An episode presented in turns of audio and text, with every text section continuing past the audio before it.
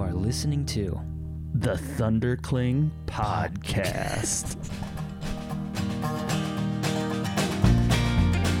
just rippling abs. How are we gonna get fucking sponsored by these guys if we can't even get the name right? Did you say you're doing wrestling moves? Oh god, I'm bleeding. Jason Kale was walking around on stilts. It was fucked up. I like to despise our pee bottle. Whoa, whoa, whoa, whoa, whoa, whoa, whoa. Welcome back to the podcast, Feedy. Thank you. Uh, It's good to be here. In my living room. As always, I don't think we're ever anywhere else. No, not really. Well, we were in Matt Samet's living room That this was- weekend. Yeah, that was super fun. Wasn't that nice? It was nice. Well, you know, what, let's not go there though. Let's get, let's talk about you Oh, because I haven't seen you much lately. I'm around here. But we're not around each other.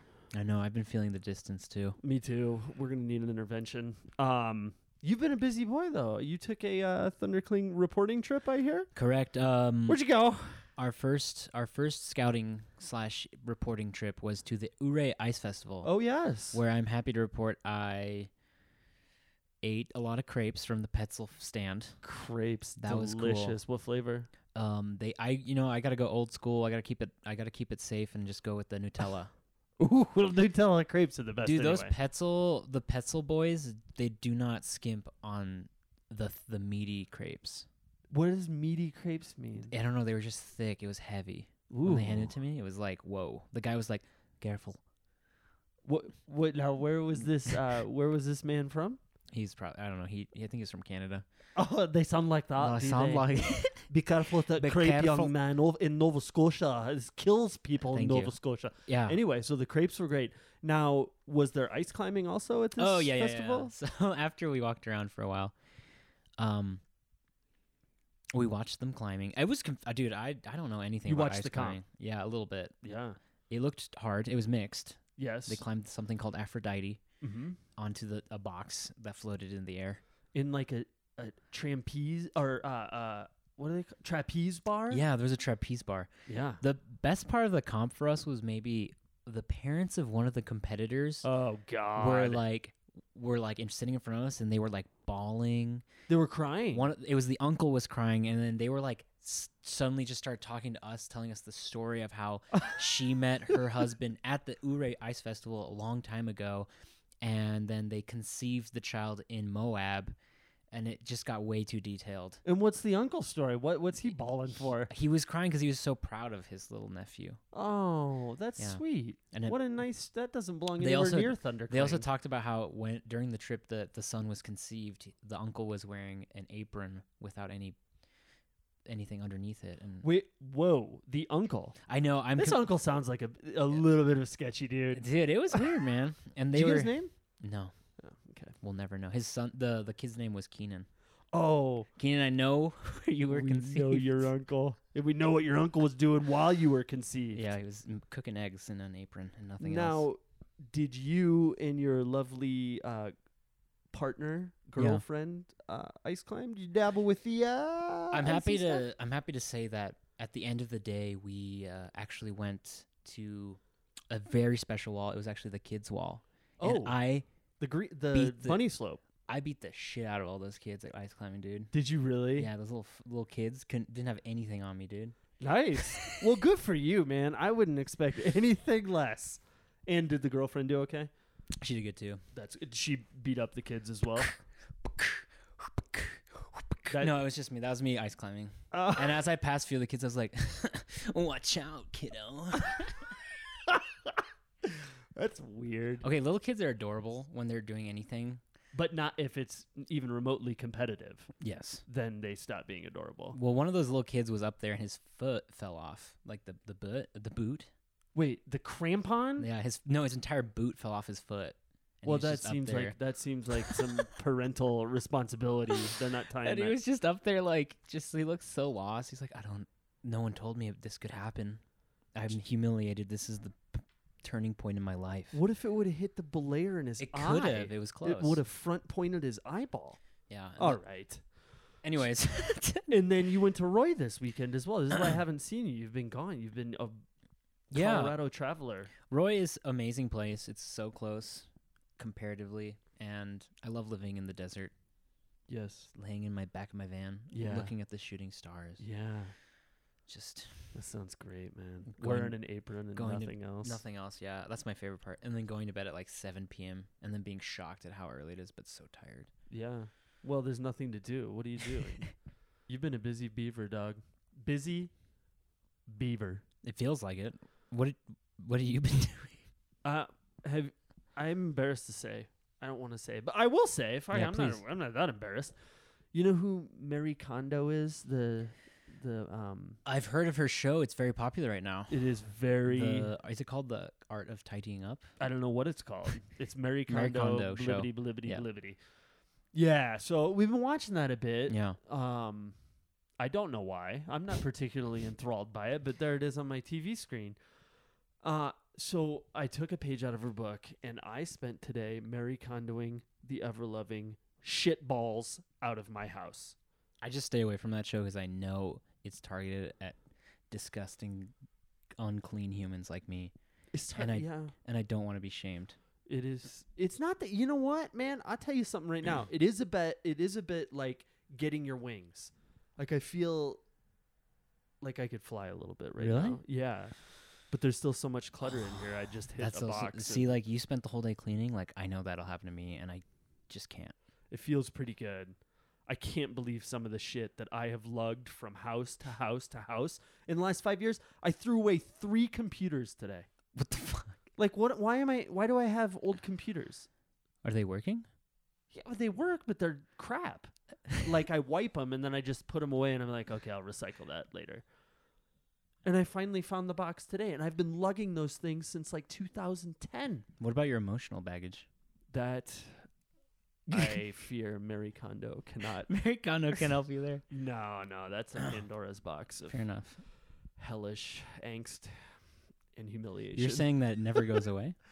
I mean, I hope someday it does. I I rue to think what will happen if it doesn't go away. Mary Kondo, help me. Mary Kondo, help me with Mary my Kondo, help emotional me. baggage. Um, we had a pretty exciting weekend For climbing. fucking climbing too. Yeah, it was the Nationals, right? Yeah, you were in Roy. I was in Roy, so you're gonna have to fill me in here. It was pretty good. Now we've talked about this what two episodes in a row uh, about USA Climbing and how they uh, have a new partnership with ESPN. Mm-hmm. Dude, remember Sam Farber, which we were that guy we were talking about, Megan Martin's partner, Yeah. the guy who's not a climber. Yeah. Boom, he got fired. Really? Yeah, he got canned. Oh. So he got fired, and I don't know if he got fired, but he is not there anymore. There's Yeah. some other guy, um, much much better. That's good. Uh, the filming, the production value was way better than last time. There weren't just like ESPN posters on a wall. There Yeah. were like light boxes. Um, Was Megan Martin still commentating? she did a great job, Sweet. even better than before. And um, the only fucked up thing that the guy said is like, "Oh, boy, Kyra Condie had some trouble clearing that obstacle." So he kept calling, the first day he kept calling boulder problems obstacles, but the fucking next day Yeah. he didn't ever say it. Wow. Someone was like, I'm shook. "Look, do you remember what happened to the last guy?" Yeah. Do you remember Sam Farber? He's buried in Connecticut right now behind the ESPN facility. Oh my god. That's true. That's what I heard. Um, but I bet Megan was like, "Don't fucking call it an obstacle, dude. I I get hate mail for this. I don't deserve hate mail." You do. Yeah, you do. And um, he like he was calling Sierra Blair Coyle Claire. Mm. He's like, "Oh, Claire f- just barely falls off that one," and It's like Megan's like, "Sierra." And he's like, "Oh, okay." Well, that's weird because like that's not even any of her names. I well, Sierra and- Bla- Ba- Blair Coyle, and he's combining them Claire. to be Claire. yeah. Whoa. Um, but it was a great production. Uh, and the comp was awesome, dude. I didn't know that I liked watching comps so much. Like I truly do. I love it. I'm ready to give it another chance because I gotta be honest, I've tried in the past and it was kind of fun, but I've never been like I'm gonna I, I'm gonna go home and t- tune in. So I'm gonna give it another chance. Dude, Alex Johnson She Came won, right? back after years, Years. off the climbing circuit and got That's gotta feel good. a couple, I think just a couple tenths of a point out of first place. She got the fucking silver medal. Dude, That's pretty sick. and Ashima just destroyed it. And then who won for the guy? Sean Bailey, I Sean think. Yeah, Bailey, and he Steezy Bailey. crushed in finals. Nathaniel Coleman did great. So it was super exciting. I really, really enjoyed it. As a man of my age, I felt like I was watching preschoolers. That, that's something I'm gonna have to get over. Like, do is there a senior circuit that I can watch? That'd be kind of fun. Dudes like clutching their back when they fall down. Oh Jesus, my sciatica! Dave, you could be perfect for that. Actually. I, I dream of competing on the senior circuit every day. And what else? What else is going on? There's a new climbing channel. Or Correct. something? Mellow, the channel put up by Daniel Woods, Kevin Takahashi Smith, Jimmy Webb. Jimmy Webb. Thank you. What's I the couldn't think of his name. What do you mean? It's called Mellow. I don't know. They have an Instagram and they have the YouTube they have channel. a YouTube channel as well, and they post videos bi-weekly, I believe. Uh huh. And it's just all of those really strong boys, Those are strong boys. strong boys, uh, climbing boulders. really hard boulders. Sounds pretty hot to me. I'm excited about it. I think it, the climbing community need a little kick of cool and that's quality cool. Production. Is it good production? I've only watched a couple. Some it are seems better a little, than others. It seems a little stony. and I love stony, but I, I, there's a certain amount Yeah. of stony that you to Mellow. Ah. You gotta gotta come over and check out the channel. dude, come home, come over to my house, watch this video of me climbing this boulder. What is the channel called? It's called bro? Mellow. No way. I kind of like the word mellow. I gotta be honest. I do too. Do you remember Mellow Yellow? Mm, The ripoff We don't go of there. Mountain Dew? we don't go Like hee haw? All right. Hee-haw's the best That's one. that's inside baseball. Anyways, uh, all this stuff about the national championships was relevant to this episode because we talked to about it. Yeah, we have an episode that I am particularly excited about for sure. So, for this episode, we got in contact with the editor, Of the, climbing. the multi-time editor of Climbing Magazine, Matt Samet, who is also a former professional climber, one of the headiest American first ascensionists ever, um, and a pretty highly acclaimed author. yeah, He's written three or four books as well Death Grip, the climbing dictionary. in the Crag Handbook. Yeah, Is it called the Crag Handbook? I'm not exactly sure, but I think it's something like that. Death Grip is his opus. It's kind of a. It's called Death Grip: A Climber's Escape from Benzo Madness. Yeah, So it's about his struggles like kicking benzodiazepines. And if you have not read this book and you like climbing literature and you want to learn more about Matt Samet, please read it. I actually haven't read it, and I would love to. Oh my god, it's Yeah. so it like truly, truly so so good. yeah, Um, and then the other fellow we had was Kevin Corrigan, yes, ex college humor vet. uh, ex Onion writer That's right. wrote for the Onion, wrote for College Humor. And now he's a digital editor at climbing. Yeah, so two pretty divergent badass personalities. Yeah. And so th- what I wanted to do with Thundercling is each episode I want it to be like its own capsule. Yeah. You know what I mean? Like a self-contained if you if you just listen to this one episode, you don't need any referential bullshit. So this particular conversation is going to be a lot about like climbing magazine and publishing from like writing the story to deadline to sending it to press. It's going to talk about if you if you read climbing magazine, you'll know that it over the last decade it has changed like once a year for 10 years like it has really evolved Yes. um, a couple different times. We're going to talk about, we're going to get into the weeds about publishing, climbing, writing, and how a magazine comes together, and if climbing magazines are even relevant anymore. That's a tough question. That's we get into it, Yeah. and we're going to talk about college humor and Kevin's like, yeah, I like I I have to say I was a little bit fanboying because I used to watch all those videos when I was in high school and early college, and it was cool to cool to meet Kevin. for me. yeah.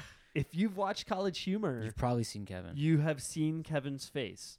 Um, we're going to talk about Matt's writing career, and we're going to spend a little bit of time talking about um, the comp scene, like the ESPN and USAC, USAC, their partnership, and what Kevin and Matt think about it from kind of a a publishing standpoint or Yeah. a writing standpoint. We're also very importantly going to talk in an extended way about Chris Sharma's hair through the years. A very important topic, please. It's something that I think about almost every night, usually right before I go to bed. Yeah, right after.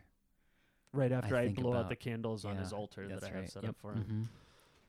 Yeah, and usually you're there with me. You're usually Well, the one I'm- that blows them I'll out. I'll sometimes be outside of the room, looking in Through the people? through the yeah through the people. I knew. I always saw you. You can Yeah. see the shadows of your feet underneath the doors, oh sh- kind of shuffling about. yeah. Lynn is okay with me coming in at night, right? Uh, she has mentioned that she doesn't feel particularly safe when you're in the house. It's a habit I'm trying to quit because let's be honest, it's kind of a drive for me to get here. yes, it is. On that note, uh, should we listen to what Yeah. Kevin and Matt have to say? yeah, I And think so. city with the wind Right. batters chain blowing Basically. round the buildings all Yeah, there's no. You're the only one left over. Up the stairs to see How how big is the the group at climbing magazine, or how many I mean, employees in- you guys? just actual, just climbing. Yeah, It's me, Kevin, James, and then we have an art director half time. Then we have a guy on ad sales. that's crazy because I always thought it was a way bigger like production. I guess. People always think that. I mean, you look at the masthead and there's all Yeah. these names, but that's Mhm. because of the company that owns us.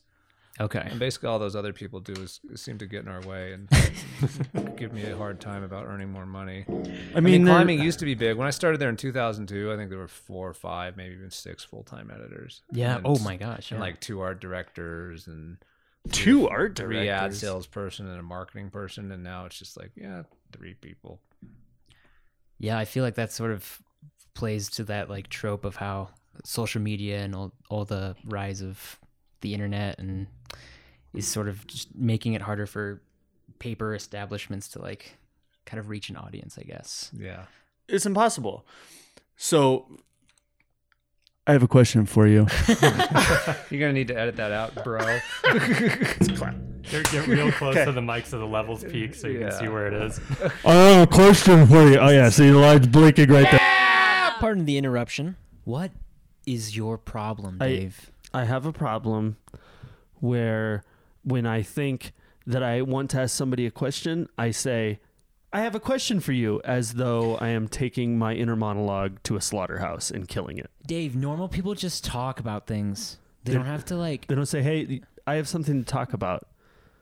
maybe they- actually Fuck, they kind of do. kind of do actually. Back to the show. Um, so there are three of you. and a halftime art director. So she's working with us. Claire? and- Is that her Claire, name? and she works on National Parks Journal. So she kind of splits her time between the two titles.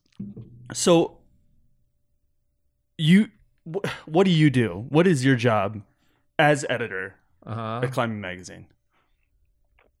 I mean, as editor, I mean, with such a small staff, really, I think it's it's hard to sort of delineate where one job ends and another job begins. I mean, Kevin's job's pretty clear. He's digital. I mean, I guess as editor, I seem to do everything print. I mean, so back in the day at Climbing, Light, when I had the big staff, Yeah. there was like a gear editor and a photo editor and then you know there was an editor in chief and a managing editor and a senior editor and a Associate couple associate editor. associate yeah like basically i'm the editor and james is associate editor and we divvy up the print and kevin has some role in that too and we do everything. So i call in photos i call in gear you know i select photos i test gear i help get the text edited and ready for print and then um, help with the production as well. So proofing copy editing etc so we have with such a small staff basically do everything. And you edit photos. Yeah yeah between claire and i we sort of pull selects together or if james is working on a feature he'll pull the selects too like basically if it's your department you're responsible for the art for that department Okay, so in the new episode or in the new issue, let Uh-huh. me find out here. This was a fucking incredible story too. Oh, by the, the way, Mugs Stump one. Yeah, the mugs stump is yeah great. the dude. author did a great job i think Holy Nick. crap. yeah Um, where did James go in this episode or in this issue? James he wrote the slovenia feature Uh, So I didn't read this one. Did he go to Slovenia? these guys all did they took an edit trip there in what, Oh, sweet. 2017 Yeah, I was there too.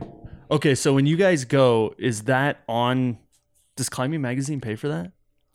Uh, for that, so we do one trip a year that we call like our editor's trip, where we're going and testing gear, and at the same time we're going to like a cool destination we want to write about. Uh, and when we do that, we try to team up with a tourism board from Yeah. Wherever that is. So, like you know, we wouldn't be able to pay for sending a bunch of people to Slovenia out of climbing's budget, but uh, Travel Slovenia paid for us to do that, so we could. Mm, Yeah. little deals. And that's what you guys did with the Cayman one as well. Yeah, we had help from the um, Cayman Islands Department of Tourism, so they picked up everything except for our domestic flights, which was killer. And so do you guys write for them or do they take your copy that you write and do they have like rights for it? Like how does that work? No, basically, we just make a deal with them to cover where we're going. So Oh. we just said, look, this is what we want to do. We want to come there and climb. They didn't even mm-hmm. really know that much about the climbing on Cayman Brac. It's more known for its diving. And they're like, huh, cool. We actually haven't. So we're just guaranteeing them editorial coverage. So it's like we're going to have some photos in our gear guide and we'll do a destination feature. And they're like, great, sounds good. Fuck, that's the way to do it, man. It is. Yeah. I mean, it was killer. That's how you have to though. Go ahead. Sorry. I was gonna say I have to ask, like, how stressful is it then? no, hey, you Fidi, say I have a question for you. Excuse me, guys. Got So that you backtrack can edit a little bit. later. Yeah. With like essentially six of you guys there, Mhm. when it comes to crunch time, I can only assume that it is very stressful. While we're actually there. Or when like when it comes time to like be publishing an issue, or are those kind of like oh, you mean at at, at climbing, not Yeah, at sorry. Cayman Brac. Yeah, Cayman Brac wasn't stressful. I wish I was still there. Move the offices Like, over there, man. Yeah, like oh, that was pretty chill. Yeah, um, I don't know where you got the sixth person from. yeah, I know. There's, there's, this. Yeah, yeah, sounds is like a nice Sorry. big staff. overestimate. Oh yeah, no With the one of you there, how is it running? well, last time I worked there, there was just one of me by the end. I remember that Yeah. 2010 or That's when I left. Yeah, I was like, one person can't do this. But now there's, yeah, it was fucked. But three of us, um, yeah, deadline's pretty grim. You know, we're passing uh, passes back and forth, and that final like two weeks before we upload is it's definitely crunch time. And you know, we sort of stop answering email, and you're just head down looking at the proofs, trying to make sure you don't screw things up. Well, you guys go into deadline next week, right? Yeah, we upload in about two weeks. So what does that mean? Like, describe your next week. Both because you're all both on different sides. You're digital, Kevin. You're Mhm. print, Matt. But Kevin's pulled in a lot for print, especially at the end of the cycle. I don't know. You describe it. I, you probably have a better grasp of the horror of. Uh, sure. Well, it's actually, I would say it's evolved quite a bit over the time I've been there. Uh, the way it is now is that, you know, all throughout the print cycle, we're working on stories. Uh, things are going into passes, which is basically like we have the story laid out and it's on paper and we circulate it from me and James to Matt, where each of us are editing it and looking for, you know, typos and how to spruce up the story uh, on paper. And Matt's entering the changes, and every story goes through that three times, basically. So that's happening all through the print cycle. But as we get closer and closer to deadline, that just kind of becomes our entire job every day. So like just circulating passes as fast as possible and getting through everything. Um, that's how it is now. When I first started the magazine, uh, we would basically save all of that for the last week Oh Jesus! and have like a bunch of weeks where things are really laid back and easy. and then one week that was horrible where we worked till like 11 or 1 in the morning every day. Ugh. yeah. Uh, and the the not doing that is much better now I can say. Yeah. distribute the the stress a little bit. yeah. Yeah. I mean, it's the same amount of work whether you do it in one day or, or three. So it's Yeah, like, exactly. yeah. Um, so we're gonna talk about publishing. What? So you basically, I see magazines. I mean, they're obviously struggling everywhere. This is not news. Well, how do you keep? And this might be a question for you, Kevin. How do you keep like you have um, Google? You can just read a magazine on Google, basically whatever you want to. You have like nimble, malleable online competitors that are shutting down magazines. Mhm. Like they're all shuttering their doors. Um, the great editors like Graydon Carter and Jan Wenner, they're gone. Like it's all different now. Um, Did he get pushed out of Rolling Stone when they restructured? he sold. Oh, that's or right. he sold and like his son. Yeah. took it over. That's right. Something like that. Okay. Um, and then Graydon Carter, of course, was like Terry McDonell as well. You remember him? Are these Esquire editors? He was Esquire, Sports Illustrated. Okay. Oh my God, read his book. Uh-huh. It, his newest book. It is Is amazing. it about the state of publishing or? it's about the golden age. So like you'll read it and you'll be Mhm. like, oh my god, I fucking should have been born fifty that. years earlier. Yeah, missed Where those that. dudes are like taking limos and private jets everywhere they go. Right. Yeah, they're Um, rock star editors. Well, how do you keep a genre magazine like climbing like relevant number 1 and number 2 open with all of that all of those vast competitors just like gobbling everything up like what are new ideas uh new fronts that you can explore to like i mean you have a podcast for example that's a step in the right direction Mm-hmm.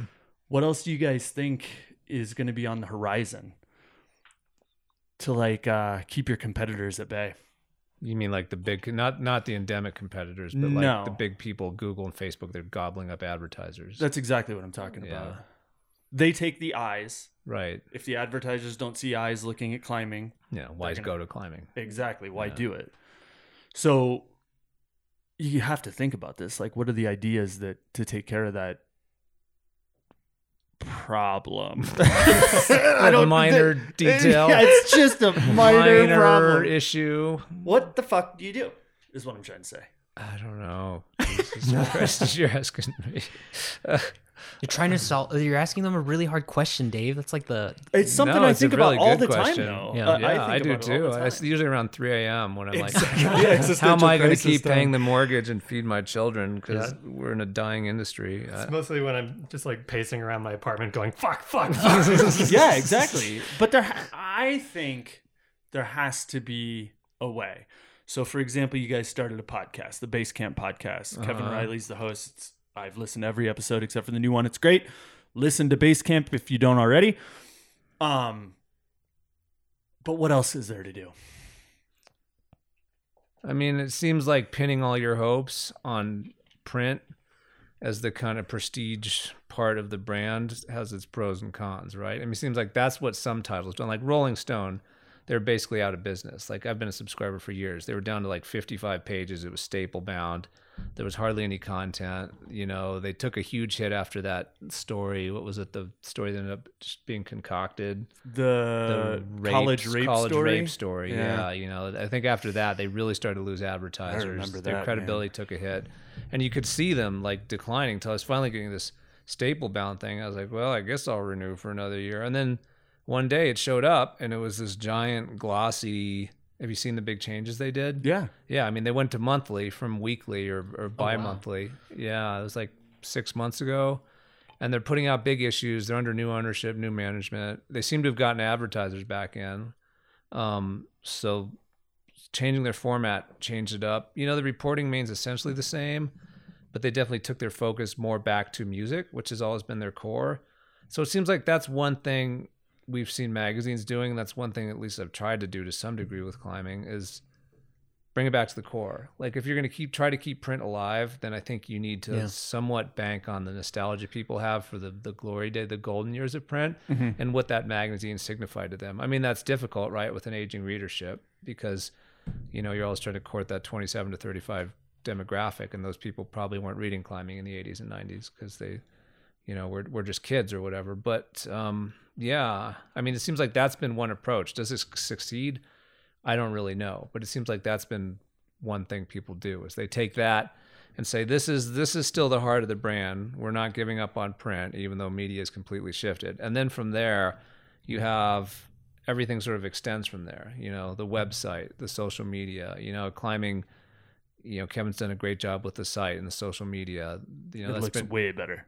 Thank you. than five years ago. But that's a that's a tricky thing, I think, for you because if you, as an editor, if you hold on to the nostalgia or um, kind of wax poetic about the old days, that's a bad spot for you to be in in your head. Mhm. So you constantly have to be in two cycles, right? Thinking about like, okay, the print has to be the beating heart of our operation, but fuck print because we need to get some advertisers. Yeah, we need 'cause to no like, one wants to buy print scope. ads anymore. Yeah. Yeah. Yeah, I don't know. You can get ossified and calcified and you can get totally sclerotic about it. I mean, I don't know what to be honest, I don't really know what's right. I mean, these are conversations we are having and have all the time. It's like what do we do? Well, one thing that probably doesn't help is you guys are already spread pretty thin. Like introducing new ideas or like um uh, things to try is hard when when you don't have the manpower to do so. And that that's actually I wanted to ask you, Kevin, as someone who was a big part of like making sketch videos and online content at College Humor. Is that something that you guys have explored at, at like climbing, creating more video content and stuff? Uh, when I first started at the magazine, we dipped our toes in it. Yeah. Um, we made one video. That's fine. um, What was the video? I think it's called "Don't Be That Guy at the Crag," Okay. and it's just like me going around doing like All the wrong dumb stuff. shit, like eating peanut butter with my fingers and then like fondling Yeah. holes on a boulder problem, stuff like that. Which I, I did not actually rub peanut Ooh. butter on a boulder problem for the record. um, there are plenty of people who do put, though. put your pitchforks away. And I think it would be fun to do more stuff like that. We've Yeah. talked about it a little bit, uh, and we'll see what happens. Yeah, totally. Yeah, How man. else are you gonna try to you Kevin like tackle the evolving landscape as a digital editor? Do you have any plans to like? I, I, and I literally don't know. That is a true true question. Like, what can you do to spread the seed of climbing magazine like online? Are there any ideas or ways or Uh, toys a, you're playing with? it's a good question. I think just over time, I have to be paying attention to what the trends are, uh, what's going on in the digital space, and not like I don't know. I guess trying to figure out how to use whatever the new thing is without hurting ourselves in the process. Mm-hmm. like you know maybe eight-ish years ago facebook kind of started eating the internet uh, and google and youtube and people kind of started instead of going directly to climbing.com or whatever website it is to get their content like a lot of people started just finding things in their facebook feed. And we could either shun that kind of thing and be like we're not going to let facebook take our traffic or we can try and embrace it and figure out how to work with it. Yeah. and you know if we ignore it people are just going to stop coming to our website. So uh, i don't know if i have a concrete answer on how to do that but i think it's just always trying to figure out how to better reach our audience using what's available going to them where they are Fucking Facebook's dying too, though. Who uses Facebook? I mean, I use a little bit. I mean, for cat selfies, it's, it's, Dude, uh, it's indispensable. I want to ask Kevin about his comedy stuff. yeah, let's dip back and forth. sure Okay. So, for example, one article that I've been seeing recently in some of the newer issues is your unsent yes articles, and I really enjoy Greatest those. headline. um, I just think it's that's that's an example I think of content that you guys have at least started putting out that's original and like definitely catches my eye over some of the other things that i will sometimes just breeze by. And I kind of think a climb- backhanded compliment He's an expert at that. I'm most of sorry. your mag sucks except for unsent. Can Actually, you I'll reach take that this one. knife in yeah, my exactly. Yeah, it works Yeah. in your favor. Ah. that is my one story i have in every issue so i'll take that yeah but i think it's it's good because climbing is such a it's such a sport or activity that's just ripe for parody Well, I'll, I'll piggyback on that because you guys definitely um, have co-opted humor. You have you, Kevin, and Lucas, and I mean, you own like you're the author of a book that I own that's pretty damn funny. What uh, what- the not the Craig, the The vocabulary climbing dictionary. yeah, the Oh, climbing yeah, dictionary. yeah. So if you can make people laugh, man, you're gonna be sitting pretty good. You gotta try, right? I mean, it, Yeah. climbers can get so sort of self-serious and it can get so ponderous, sort of reading about it that Mhm. If you don't take, I mean, I think the British are they're the ones who are best at it. I mean, I don't know. I mean, the old magazines back in the day, On the Edge. I mean, they used to you know like take the piss out of each other. And they just do it ruthlessly with these cartoons and stuff like that. And yeah, it seems like there's always a place for that humor. I don't know. Did you guys listen to the the Enormocast just had their Taps edition? I, d- I haven't listened to any of the new. Uh-huh. I mean, I listen to every Enormocast. I haven't heard that one yet. i though. posted an angry facebook comment on on the release of that You did? Why? What were you angry about? Well, they they were saying that climbing humor is dead. Yeah, that's what I was going to bring oh, up. Yeah. that's what I they was like, brought "Fuck up. you guys! I'm the climbing humor guy." I don't think sitting that right here. I don't think they were saying that you can't do it do it anymore. I think they were saying that people don't respond to it in the way that they used to. I don't. That's at least what I got out of the they- podcast. a lot of what they were saying is that people are very sensitive today, and that it's really Yeah. easy to offend people or have things taken the wrong way, and that mm-hmm. makes it more difficult. Yeah, for a um, publication. That Or makes for it more- anyone. I guess. anyone I don't know. trying- I don't know. those people. I don't know if. I agree with that. I, I don't understand that though. Who is saying that? Bisharat? Bisharat, I think, brought it up, and then they all kind of discussed it. I mean, I think he was just saying that you can't. At least what I what I understood was Andrew was saying you can't put climbing humor out there in the way that you used to because of the political correctness and grievance culture. That was his point. If you Okay, put it out there, people that. aren't going to respond initially to the humor. They're going to look for trigger words to get upset about. That was his point. You could be like Roger Stone, man. If if any news is good news. Is that his motto? Yeah, like it, it's. Oh no, his motto is it's it's just as good to be infamous as it is to be famous. And look, today he's famous. Yeah, And man. It's, it's- it's a good day for Roger Stone today. Yeah, today. he's one of my heroes. Um, I, I don't agree with that because I think if you are like throwing a jab at someone in your humor and it's not like either coming from a good place or not or just like ruthless for no reason then I don't think it's good humor. So I think it's Yeah. your fault for not being Yeah. funny in that in that place. It's kind of weird that they would be just. I, I I can't wait to listen to this. We're talking about another podcast on our podcast. We're gonna get fired by the owners. made up. yeah, it's We're totally firing fired ourselves. It's like when one rapper like starts challenging another rapper Exactly. talking shit about them and you're going down.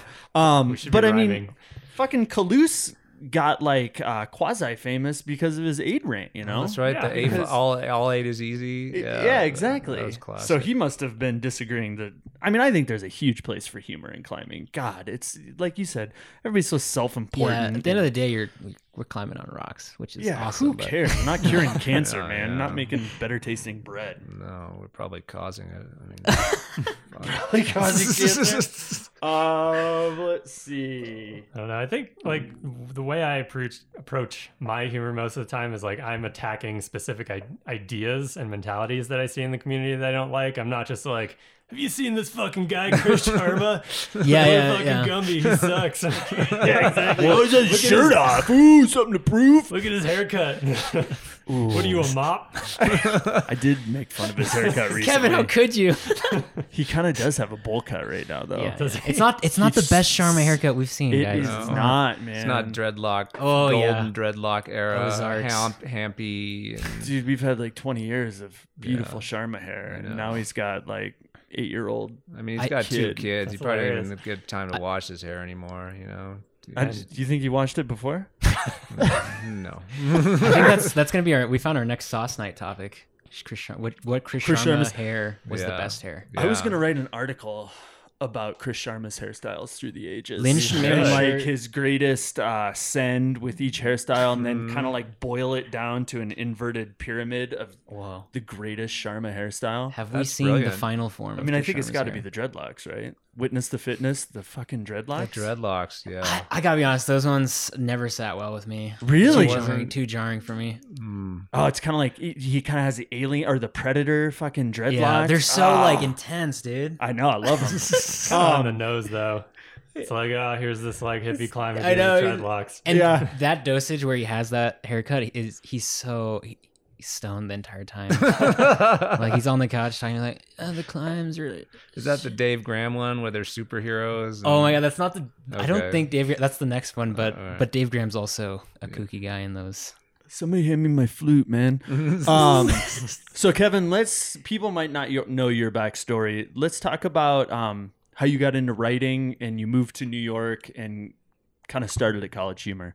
Sure. I just That's want to point story. out that you had a legitimate question that was on topic before, and I totally derailed it. What was it? I don't even What was- remember. I don't even I don't remember know. what you it didn't was. say it. I, I just Oh. interrupted you. I Oh, fantastic! I also wanted to say that going back a step to what Kevin was I'm saying. doing it again.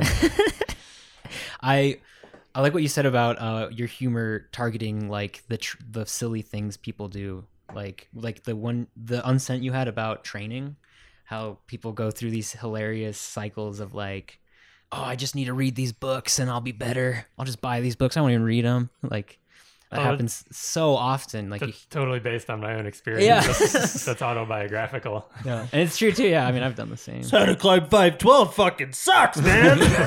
I can't climb five twelve. Um, You have to read it? yeah, exactly. I looked at the pictures. It was pretty Sometimes sweet. it feels good to just get the book. I read all those. That's the books. first step is ordering the book. Yeah. I own That's all right. those And then from there, it's all optional. Yeah. What you do next is up to you. it looks good. All right, no more derailing. Kevin, go. Tell tell us about how you Who ended are up. you? Tell us about how you ended up at College Humor, and then we'll take it from there.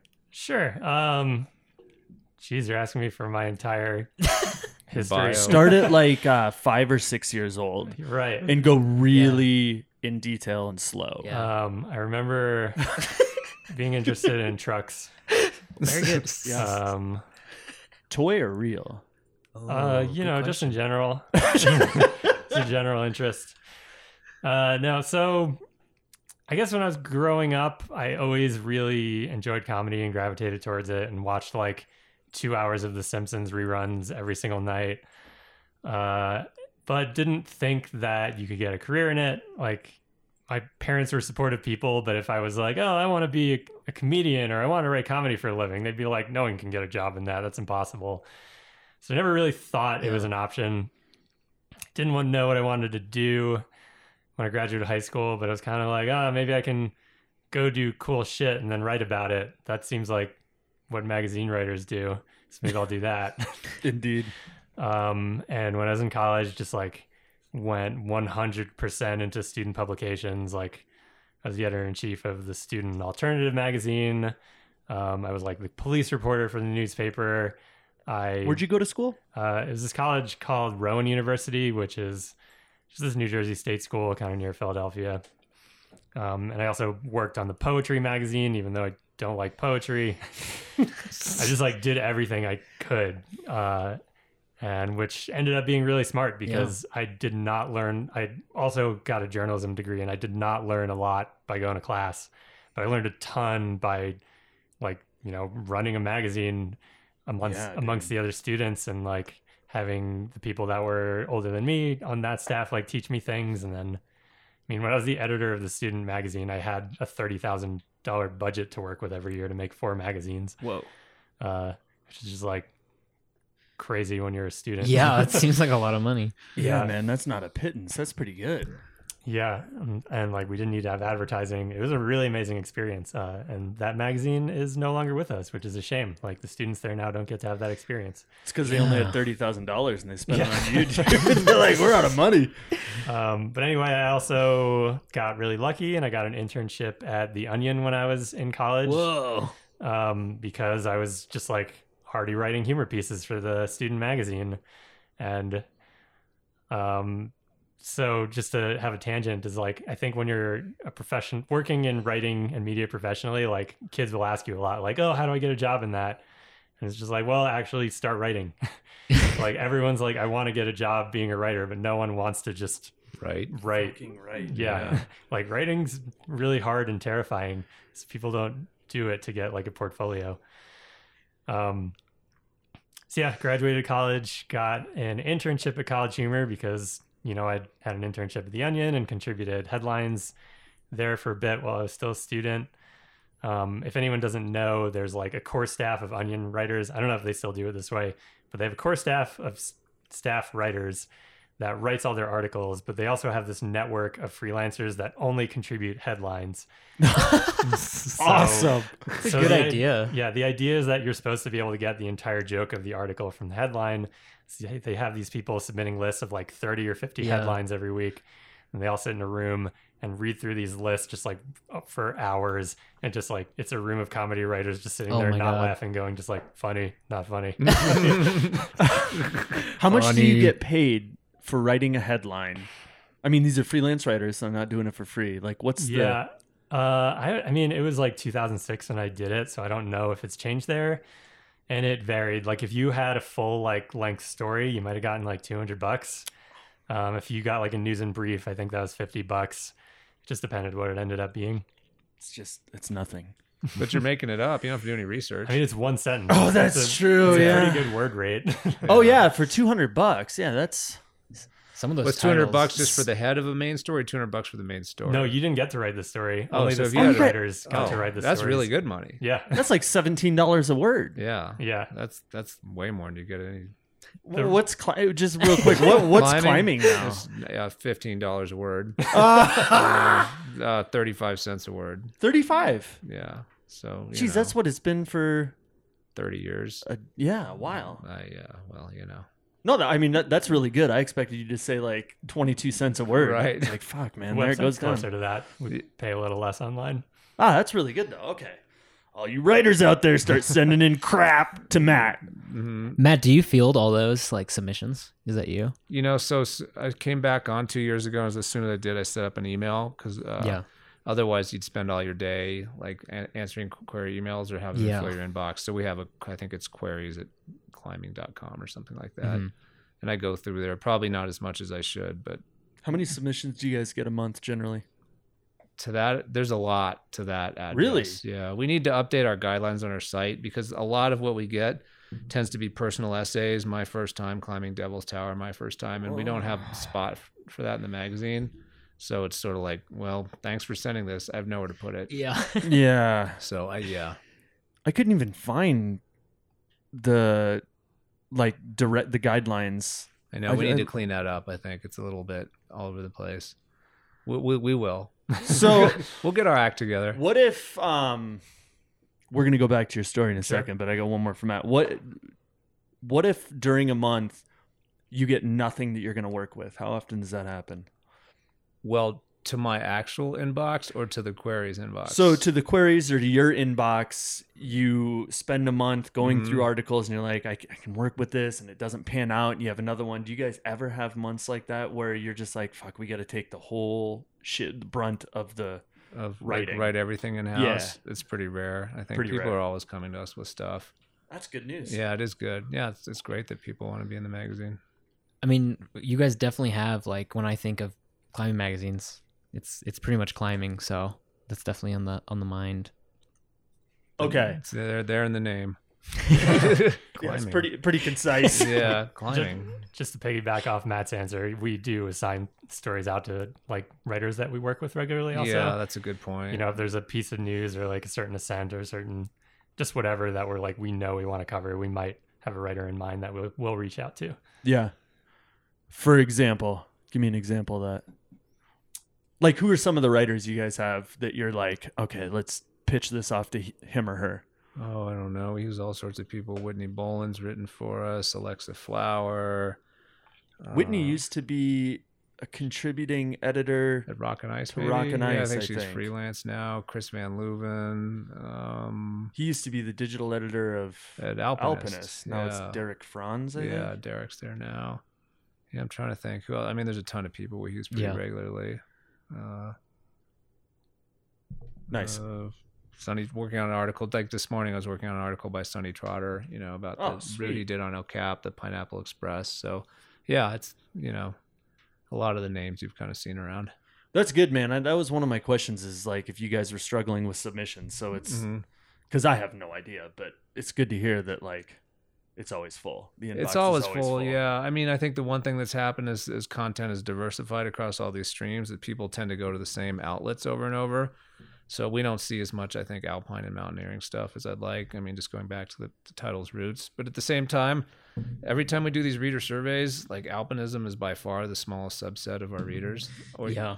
yeah, I mean, like people do it, and they might do all the other genres too. But people who like only do alpinism is a very small subset of the climbing population. It's really cold.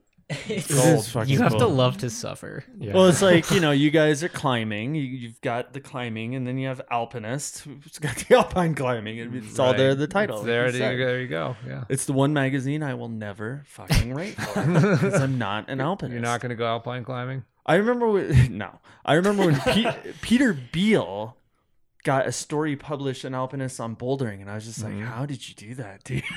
That's Just sneak this amazing." Trojan horse that one through. Yeah, do you know Katie, Katie Ives? Uh-huh. Um, okay, let's go back to your story. back Well, this is gonna take some fucking Sure. editing, dude. bounce it, bounce it back and forth. It's but, okay. So you're at College Humor. yeah. Talk about um discovering climbing, like Uh, that bridge. Yeah. So I was kind of working up the ranks in, at College Humor. I started as an intern. They fired their front desk person like a month later, and I was like, oh, I could do that job. Worked at the front desk for a year. And then for a few years, I was like, my job was the guy that embedded like found internet videos on the website. So like I'd go to work every day and be like, this cat video is cool. Let's post that. Sam, it's like you're hired. yeah. Um, And at the same time, I was living living in New York City, and I mean, when I was growing up, like I was always really into hiking and camping, and um, like BMX biking was like my life the entire time I was in high school. And then when I moved to New York City, I f- didn't feel like I had any of that element in my life, and I was like not that super psyched about it. I didn't like New York that much. Um, and I was also performing in an improv troupe at night, which I didn't really enjoy. It. I just felt like I did it because I was in comedy and I was supposed to. Signed your contract, man. yeah. Um, It's impressive though. but Brooklyn Boulders opened their first location while I was living there, and I was aware of it and was like, "Oh, that looks cool," and I mentioned it to my, excuse me, Oh, that was Um, perfectly good. close to the microphone. and uh, mentioned it to my improv buddies, and one of the guys uh, had been rock climbing before and was kind of familiar with it, and he was like, "Oh, let's go sometime. I'll show you how it works." And was just immediately hooked. Like I felt like Yeah. it was that thing I'd been missing all that time. Uh, it had like, you know, the outdoors and the try hard elements I liked, and also the just like hucking at your, yourself at something over and over again, like BMX biking. And oh. so then it just became like, you know, all my coworkers would go to the bar and drink after work, and I'd go to, to Brooklyn Boulders and climb That's by awesome, myself. dude. Awesome. Brooklyn Boulders is a really cool gym too. yeah. That place is awesome. especially when it was when it was brand new it Yeah. like still had this vibe that climbing was kind of this unknown sport and it, it felt like more of a subculture Yeah. especially in new york city Oh yeah, that the place and it's got like it's just got a cool like it feels like someone's gar- big garage. There's Yeah. like ping pong tables and yeah, I enjoyed it. Badass. I thought Ivan Greene was the only climber that lives in New York. I think. Anyway, carry on. yeah So uh, my question for you as a college humor fanboy is how did you become a part of the sketches that they would put on? Because it seemed like it was like sort of a small group of of individuals who were actually in the like hardly working series. it stuff. was but the small group was just the editorial staff really okay. yeah so i from the time that i was working at the front desk there i was also writing videos and articles and like Yeah. humor stuff in any free time i had uh, and also like during the cat video period i was also doing a ton of writing and you know acting in sketches on the side um was kind of at a disadvantage because all the other people there like thought of themselves as performers and actors and i had never really considered that before. I was like in front of the camera being like oh what do i do with my hands? So i think i was objectively like the shittiest performer because i only thought of myself as a writer when i was there. Um, but just over time got more and more sketches accepted and uh, did more stuff along those lines until the last year I was there. My job was exclusively to write video scripts as part of the video team, and that was pretty cool. Yeah. So that also meant more acting and sometimes directing things. And I had a couple animated series that I was like the Bear and Shark. project lead on. Yeah, Bear Shark was one, and there was another one called Dinosaur Office. uh, we made we made both of those. We were actually contracted by Nintendo to make both of those. What? So they were all originally released on their like Game Boy system at the time, the 3DS. But then we'd we'd launch them later. So they were like sort of for kids, but they're both really weird and definitely had adults in mind too. Oh my god, that's awesome. So you're at College Humor and you're getting increasingly involved in climbing. What's happening now? Um, so a great a great example that at the time I wasn't super like I didn't see the writing on the wall was a lot of us at College Humor at that time were like trying to find the next phase in our career and like find Yeah. TV writing work and just like evolve. And I made a trip out to LA where one of my former coworkers had moved, this guy Ben Joseph, who had gotten into TV writing. And I crashed at his place for a week and he set up all these meetings for me uh, to try and drum up some work. And I got there and then like immediately was like, "Ah, I only have like this many meetings. I rescheduled all of them for the last day I was there and rented a car and drove to Yosemite. Nice. um, and then, yeah, and then like nothing even really came of those meetings. And then, yeah, that should have been a sign that that was what I wanted to do and not work in Yeah. TV. No what happened? Um, I got laid off from College Humor. Uh, they were kind of, I think, maybe struggling to adapt with Facebook and YouTube eating everything instead of people going directly Yeah. to collegehumor.com. So at that time, they spun off their video department to be an independent production company and moved everyone to LA. They couldn't afford to bring everyone with them, so I was the casualty of that. Um, unemployed for a bit. Actually, a really cool trip. Like immediately after that, like the day after I got laid off, I was had flights already to go on my first ever climbing trip, where me and my buddy, well, I flew out to Oregon and rented a car, and then had a week to make it to like San Francisco to pick up my buddy, and then we climbed everywhere on the way back to Oregon for a week. Um, and I didn't know what the fuck I was going to do with myself. And my friend hooked me up with an opportunity to submit a packet for SNL. And but I didn't find out about that till I was like mid trip. So I like booked a hotel room, locked myself in the hotel for like 24 hours, and just banged out like a 20 page SNL packet or whatever it was. Nothing came of that. and like I applied for a few other TV shows and nothing came of it. Um, and it was just like thinking to myself, like, I don't want to live in New York. I don't want to live in LA. I don't like either of those cities. Uh, and if you want to work in TV, that's kind of where you have to be. Yeah. And what do I want to do with myself? Like, I really like rock climbing. It'd be cool to write about rock climbing. So I just sent Climbing Magazine a cold resume. uh, there was no job listing or anything, and happened to get extremely lucky in that uh, the staff at that time, the editor was Shannon Davis, knew that the digital person was leaving in two months. And I had all this experience from being on more the editorial side at College Humor, of being at like, you know, a big popular website that he was like, oh, this guy could probably translate his skills to climbing and do cool things with their website. So it ended up working out.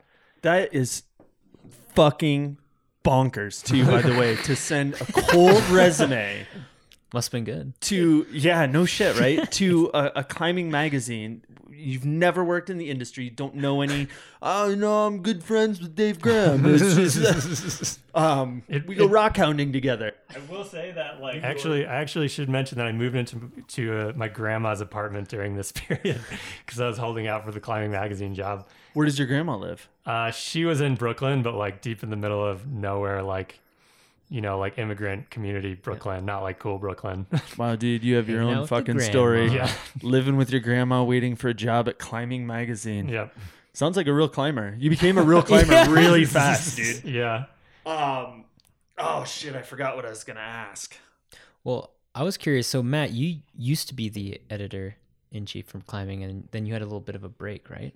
Yeah, I was editor, editor in chief from 2007 till 2010, Mm-hmm. and then left, and then started back again in 2017. So two years ago now. And you were just freelancing that whole time, right?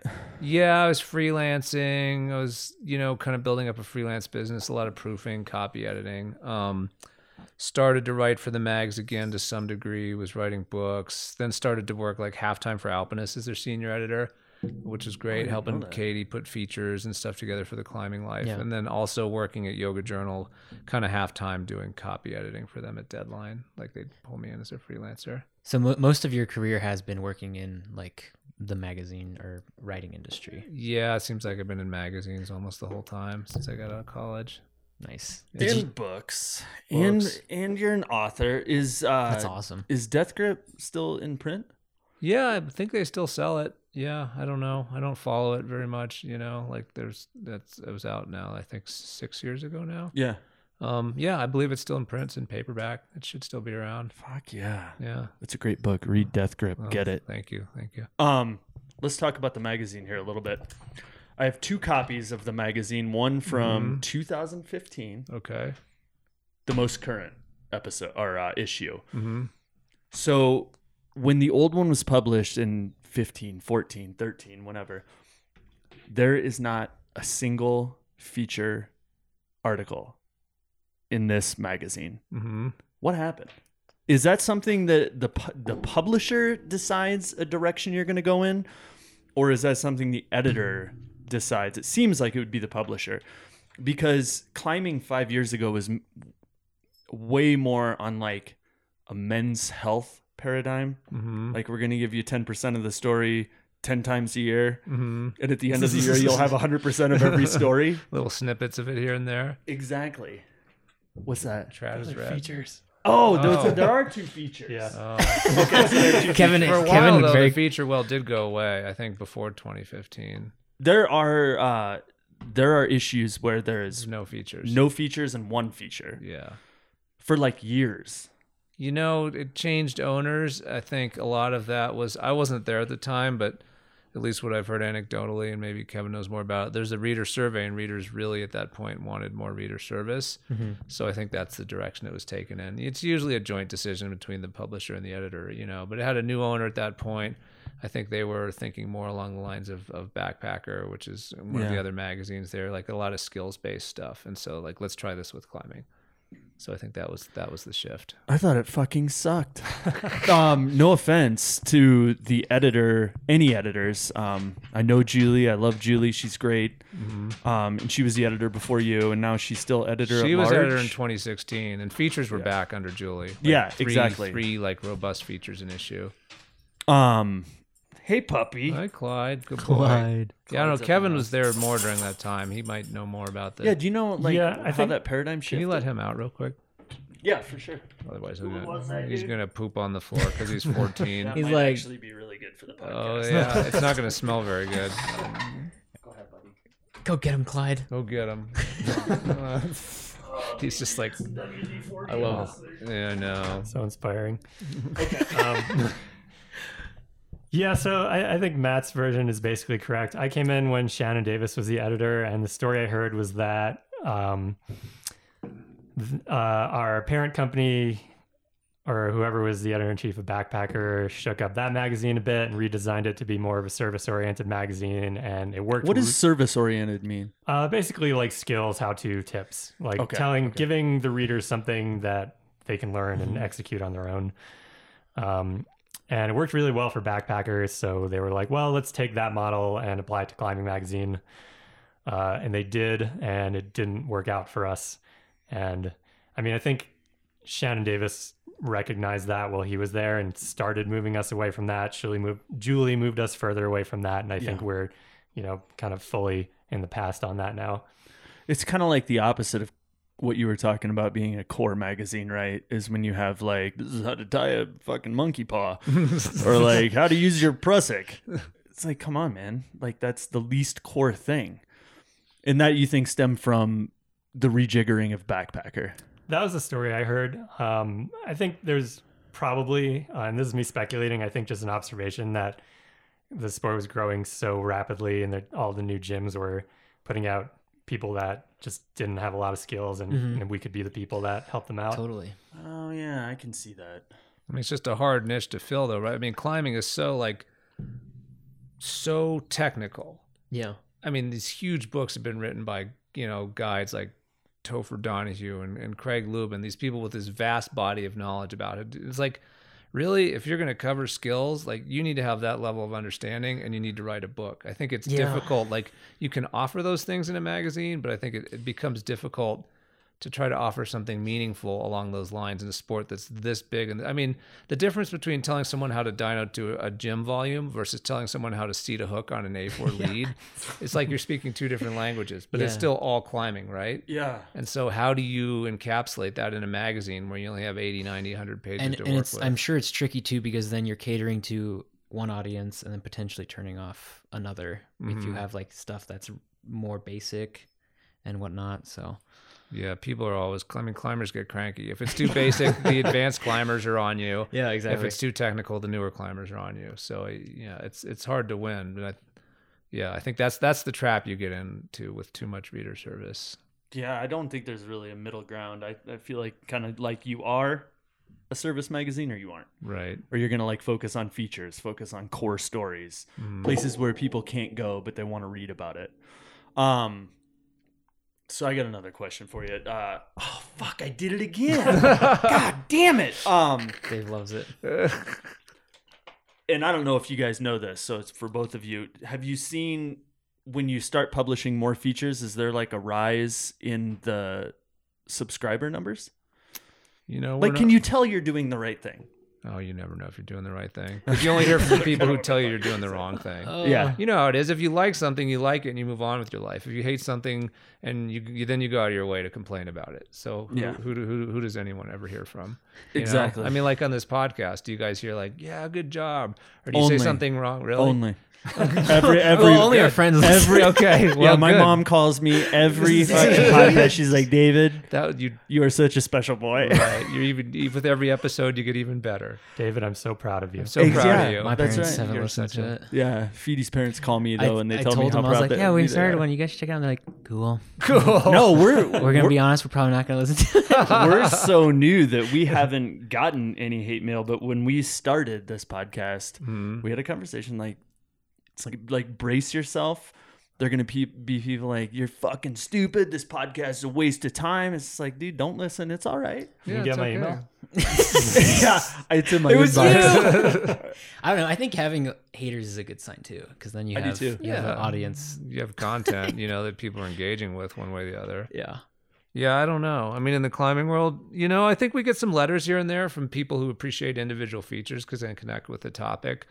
Overall feedback, it's hard. You know, we've reached out to people in the industry, sent them copies of the mag, said, "What do you think?" We sent them out to like 25 people in the industry. We heard back from three, and you know, they'd they'd mark stuff up. I mean, I think letters is some measure of the health. We do reader surveys, but again, I think it's so self-selecting. I mean, that's the mm-hmm. thing. It's like maybe only the people who are going to answer the survey who are disgruntled, or I don't Yeah, know. yeah. I- yeah, it's, you just don't know.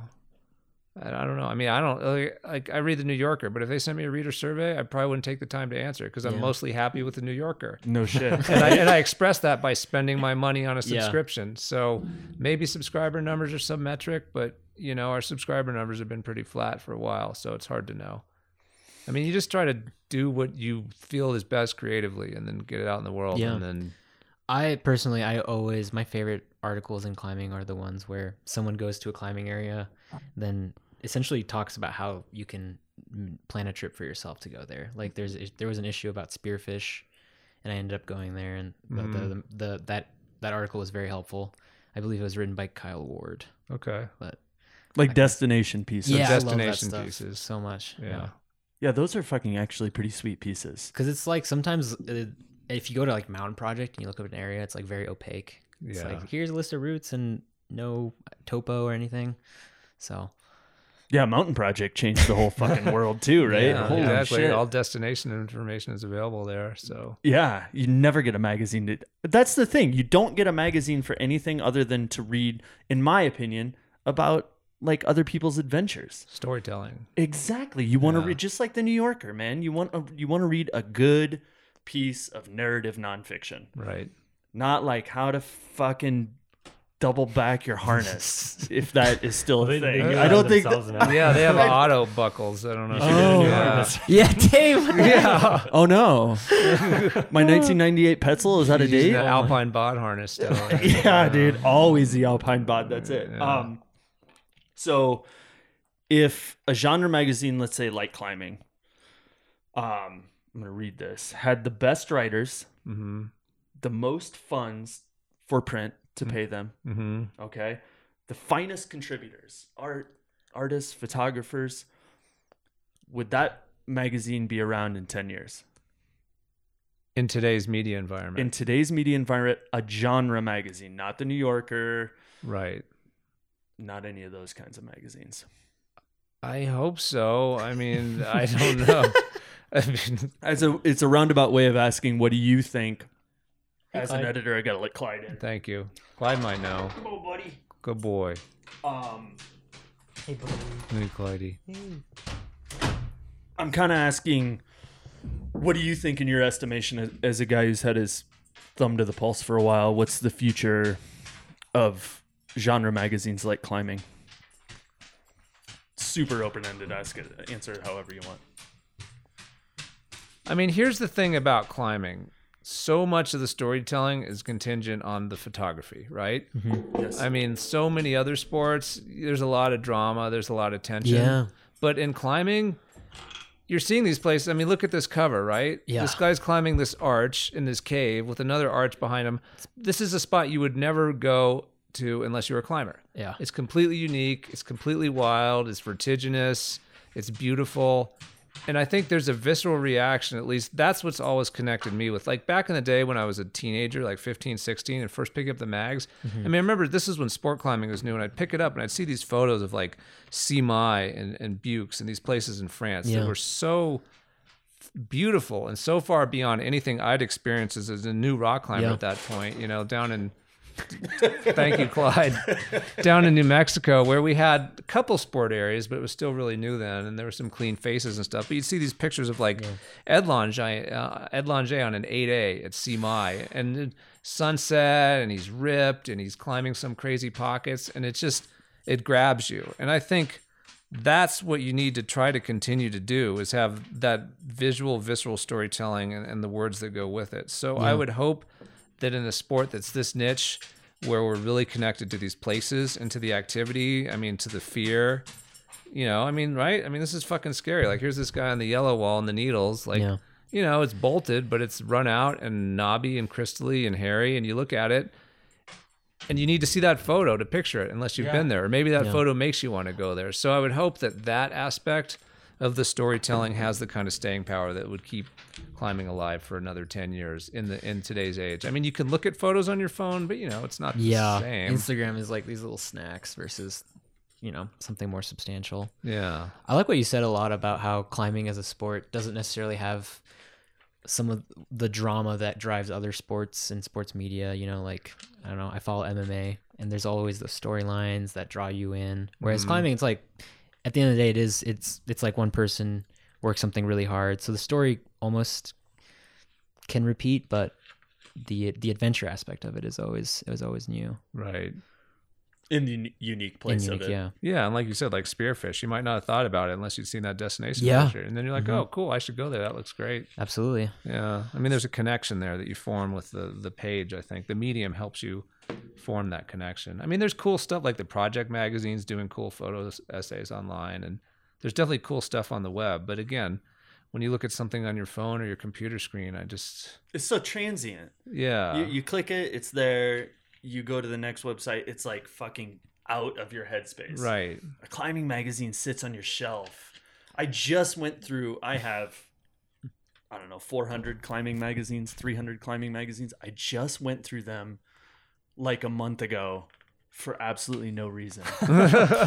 just like Just reveling in the picture. Nostalgia fest. Yeah, and, and feeling nostalgic about the first time I read those articles and how psyched I was to go.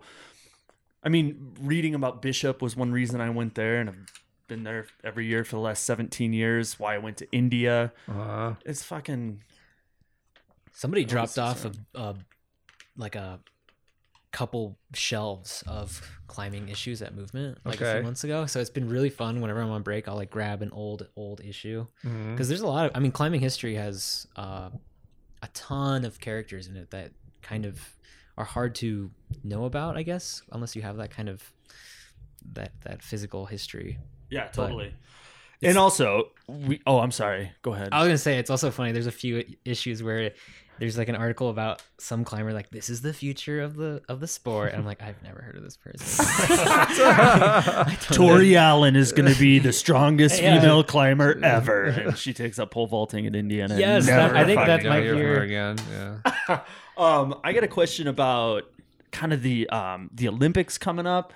Did you guys watch any of the Open Invitational on ESPN? Yeah, I watched the whole thing. Okay, me too. Awesome. What'd you think of it? First of all, what were your impressions? I was Um, skeptical going in, and a few things. And also in September, I was lucky enough to go to the Climbing World Championships in Austria. oh, oh, yeah, sick. and, And- Innsbruck. Yeah, and those were like fucking insane and so cool and like exactly what climbing should be. Awesome. Like the production was just like unbelievable. It was like crazy neon lights and like amazing scoreboards. Yeah. And the announcer was really funny and it was just really cool. It's- Giant crowds yeah, too. huge crowd. And then um seeing the combined invitational, like it just stuck out how kind of low budget it was and how they didn't do anything to like make it cool. And I didn't know if there that was maybe because this is just like a new event they added on. They're holding it in a gym. Maybe they it was low budget and there was more they were doing it to like fill out their team and give people experience. But then the other side of it was like the announcing was kind of weird. Uh, Meg- Sam Farber.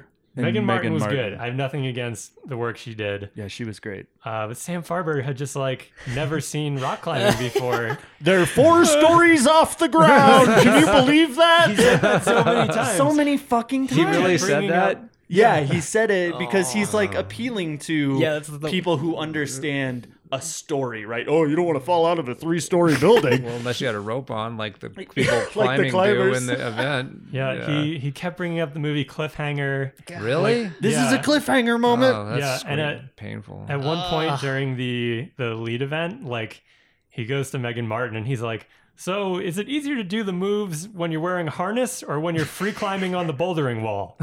Huh. It's mean, of uh. That's actually that's actually a pretty Yeah, good question. If you have the same move, and then you could do, it'd probably be easier without the harness. Yeah. I'd say without weigh the harness. one pound Fair. less. So Yeah. okay. I've, at least it helps maybe someone who's never seen climbing like have that person who's also completely lost. I think I think that was the goal, and I get it was. that. Yeah, and that's fine.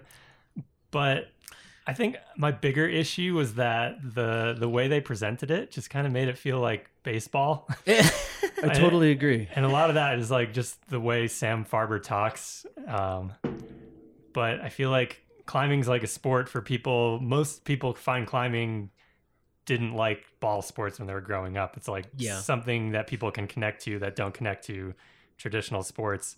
And their production of it and presentation of it like felt exactly like baseball to me. So I thought that was unfortunate.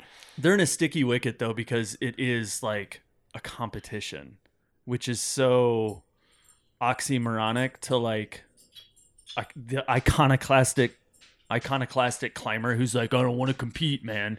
You know, that's how we were all raised and then all of a sudden they're in a competition.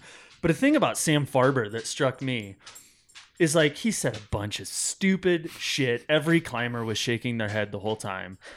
Um, I kind of liked him, but the the thing about it is that dude probably went to fucking Syracuse, got his broadcasting degree, and he is just waiting to announce like baseball Yeah. or basketball or football, and they're like, "Hey Sam, You're we got a on real big gig for you.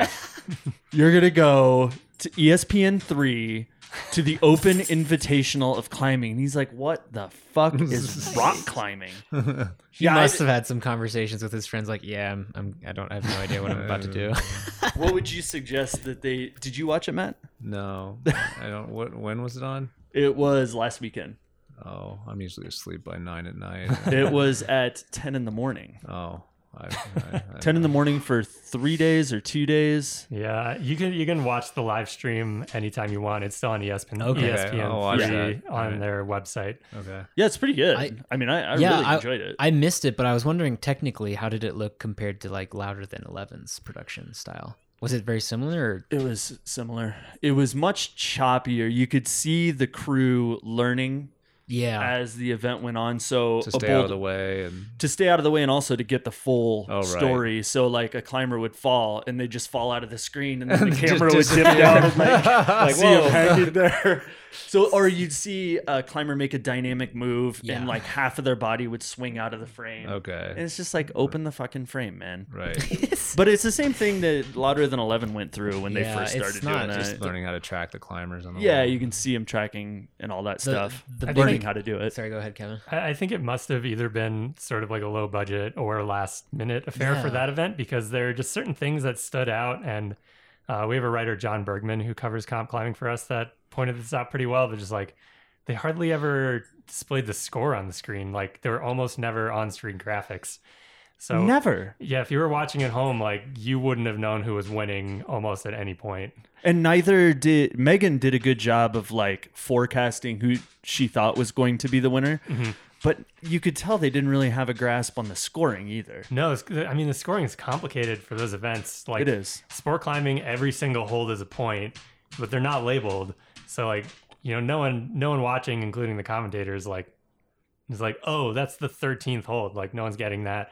And then the overall standings, where your placement in each event gets multiplied together. Th- yeah, multiply so like, together. if you're second place and then first place and then second and then first place, like you're in your score is two. Yeah, exactly. or if you're third, third, third, your score is nine, and then the lowest score wins. But like, you need a pen and paper to work all that out. and each attempt on a boulder problem is negative tenth of a point. It's like Oh, fucking. You need an Super abacus. complex. Yeah. Yeah. Yeah, it's And Sam had no idea what was going. Megan was pretty good. She Yeah. was pretty on top of it. Um, but my question, aside from that, is like now that we're going, let's say, let's look into the crystal ball and say that this sticks, that competition climbing becomes something. ESPN hangs on to it like fucking curling at two o'clock in the morning on the Ocho.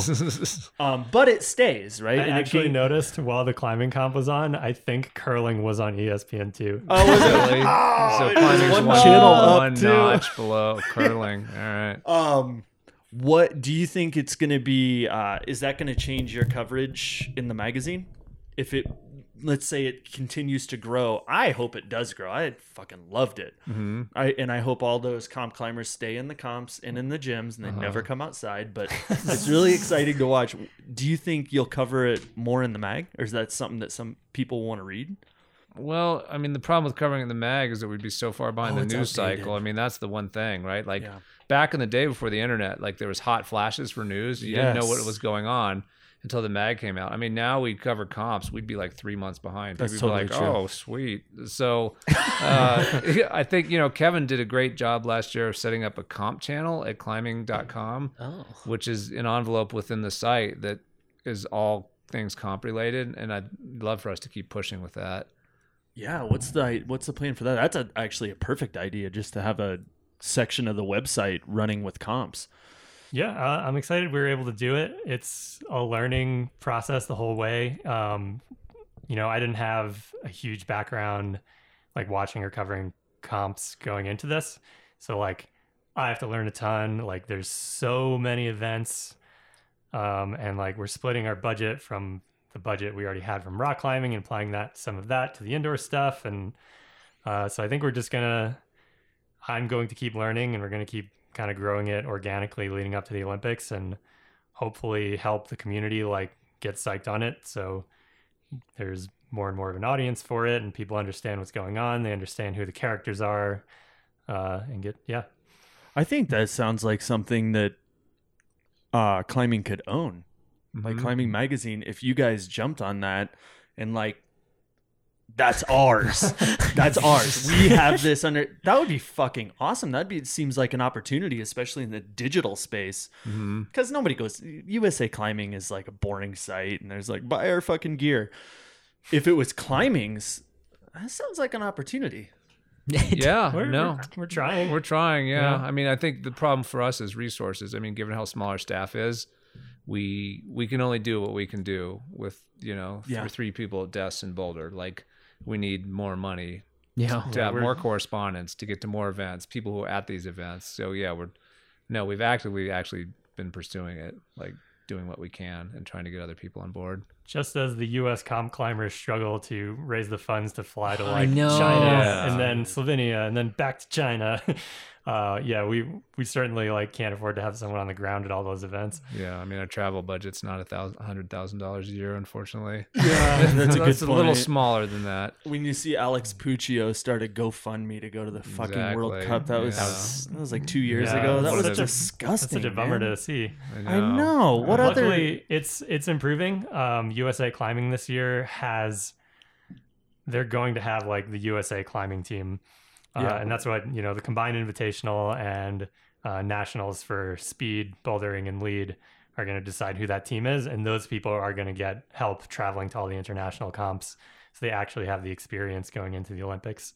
Yeah, I think Americans are going to need it for the Olympics. Like yeah, they look pretty good, but man, you look at the Euro comps. those- Jesus know. Christ! Like we looking at last year, you know, any comps that Americans did show up to, except for Vail, like we don't perform that well. no. Mm-hmm. And if you know, every country can have two people per gender, like participate, and there's what was it like twenty spots per gender? Like, I hope we get people in both of them. I know. I don't know. I mean, it's always been that way too. I mean, I think it's a lot of it's geography. If you live in France and the comps in Germany, it's like a half hour plane flight. If you mm-hmm. live in in California, it's Two thousand. two thousand dollar and all know day it's plane crazy. flight. It's, yeah, a, it's a sport that you know the U.S. is definitely maybe slightly disadvantaged in. yeah. Also, watching it, you're like, "Fuck, man." What if Jimmy Webb was like climbing in this comp? And I'm being totally serious.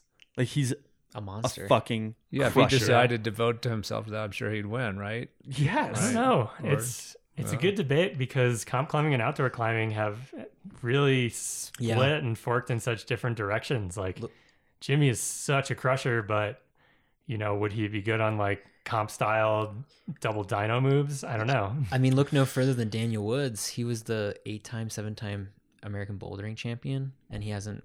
He's been really struggling in the past few years. He's so old though. you know what I mean? 28 or something. Yeah, he's he's probably about ready to retire. I'd say. Yeah, throwing the towel. When you're 28 years old, that's Yeah. disgusting. No, imagine being 47 and still rock climbing. 44, me too, What a, dude. what a joke. How are you feeling, by the way? I feel like I'm 47. Yeah. when, we, when we came in, Matt was doing some yoga. I was, yeah. Yeah, yoga's yeah, awesome. yeah. tell tell us what hurts great. right now, Matt. What hurts, Uh, Matt? Please. Nothing right now. Yeah, I'm okay. I'm Oh. okay. Yeah. That's My a- fingers are a little sore because I, I did some moonboarding yesterday. but- Dude, oh yeah, you're moonboard becoming a is moonboard savage. tweaker. I saw on I Facebook. saw, yeah, that. yeah. If anyone wants to send problems to Pinkle Bear, I'm looking for problem. Is that your name? That's my name on the Moonboard app. Okay, yeah. Pinkle Bear, I'm looking for problem friends to send list list friends to share problems with.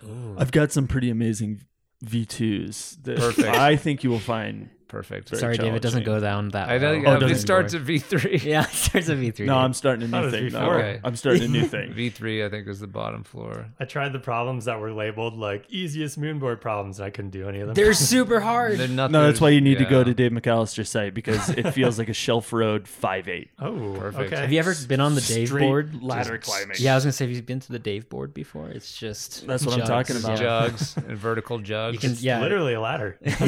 Um, let's end it on two questions. First for you, Matt. Mhm. So you've been climbing for 47, 32 30 years. Yeah, good. Good with the Whoa. math. Wow. I You read the books, shit. man. Thank you. Um, what are the biggest changes you've seen in climbing in your 32 years? I mean, I think by far is the shift to gym culture and the crowding. It, Mhm. I mean, I think that's the one that. I mean, that's the one that you could. Uh, oh, that's Kristen's phone. Sorry. Our producers didn't turn off the phones. No. Fuck, we gotta hire some producers. Oh, that is. You can answer. yeah, no Oh, it's my wife's phone. I'm not. I don't even answer my phone. Why would I answer someone else's? um, yeah. I I mean, even if you've only been climbing ten years, I think you've seen the shift. I mean, gyms are exploding. They're huge. They're bringing huge amounts of climbers into the sport. And, and and the crowding I think has been very site specific. I mean, you, you know, you see these articles and you see this alarmist stuff about how crowded the cliffs are, but the only things the things that are crowded are easily accessible bouldering areas and moderate sport areas and some trad stuff to some degree. I mean, I think otherwise, like at least around here, I most of the places I climb, I don't see another person. So it's, uh, you know, I think that aspect of it is still alive.